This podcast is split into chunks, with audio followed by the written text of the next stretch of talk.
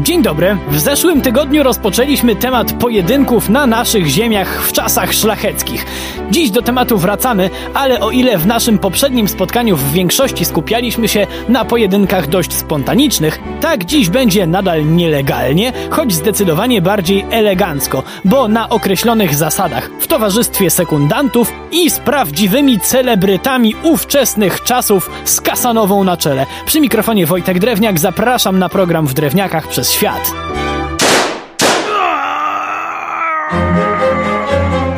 Może przypomnijmy, przez lwią część naszej historii pojedynki były nielegalne, ewentualnie wymagały specjalnej zgody sędziego, a później nawet i króla. Nie znaczy to jednak oczywiście, że tych zasad przestrzegano.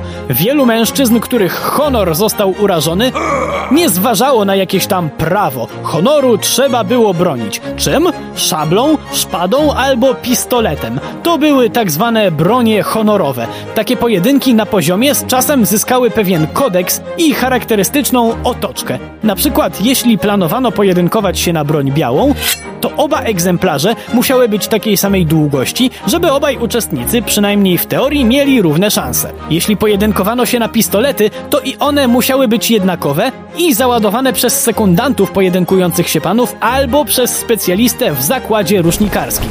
Po załadowaniu broń była specjalnie pieczętowana, przewożona na miejsce utarczki i losowana, żeby wykluczyć wszelakie machlojki. Poza tym należało opróżnić kieszenie, żeby unikać oszukiwania przeciwnika i śmierci. Jak to? Ano tak, że w kieszeniach można było przecież na przykład umieścić jakieś metalowe przedmioty, które mogłyby uchronić przed zgonem.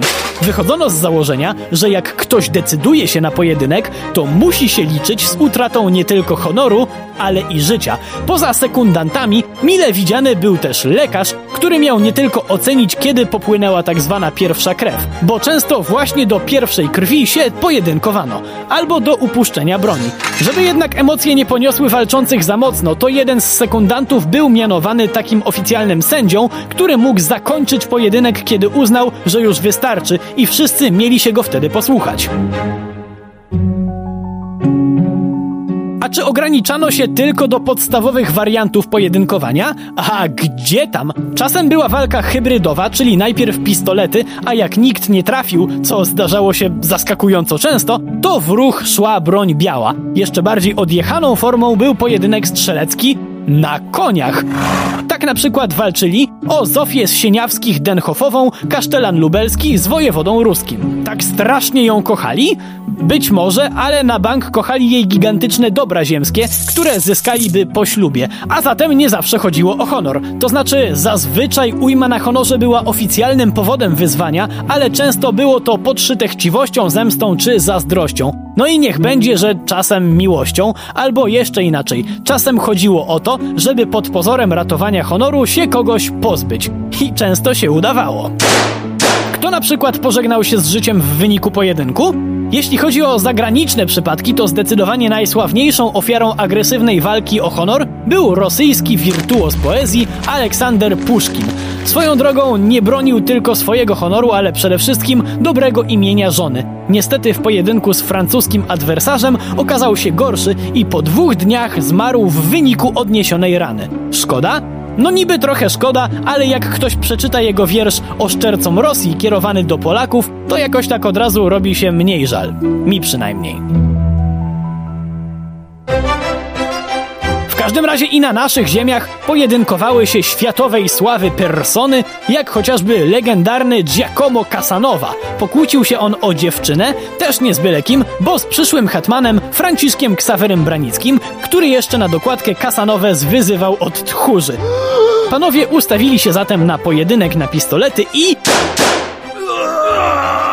Okazało się, że obaj są w tym nieźli, bo jeden i drugi trafił przeciwnika. Obaj przeżyli, ale mimo ciężkiej rany w brzuch, Branicki na pojedynku wyszedł lepiej, bo zadziorny amant Kasanowa został oficjalnie wygnany z Rzeczypospolitej przez samego króla.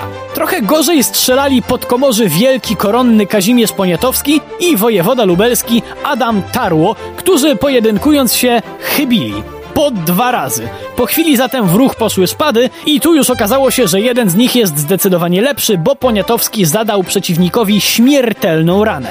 Kumple waszmościa Tarły nie byli zachwyceni i grozili mu krwawą zemstą, jednak i on miał swoich stronników. Nie uniknął jednak kary. Nie mówię, że odpowiedniej, po prostu kary.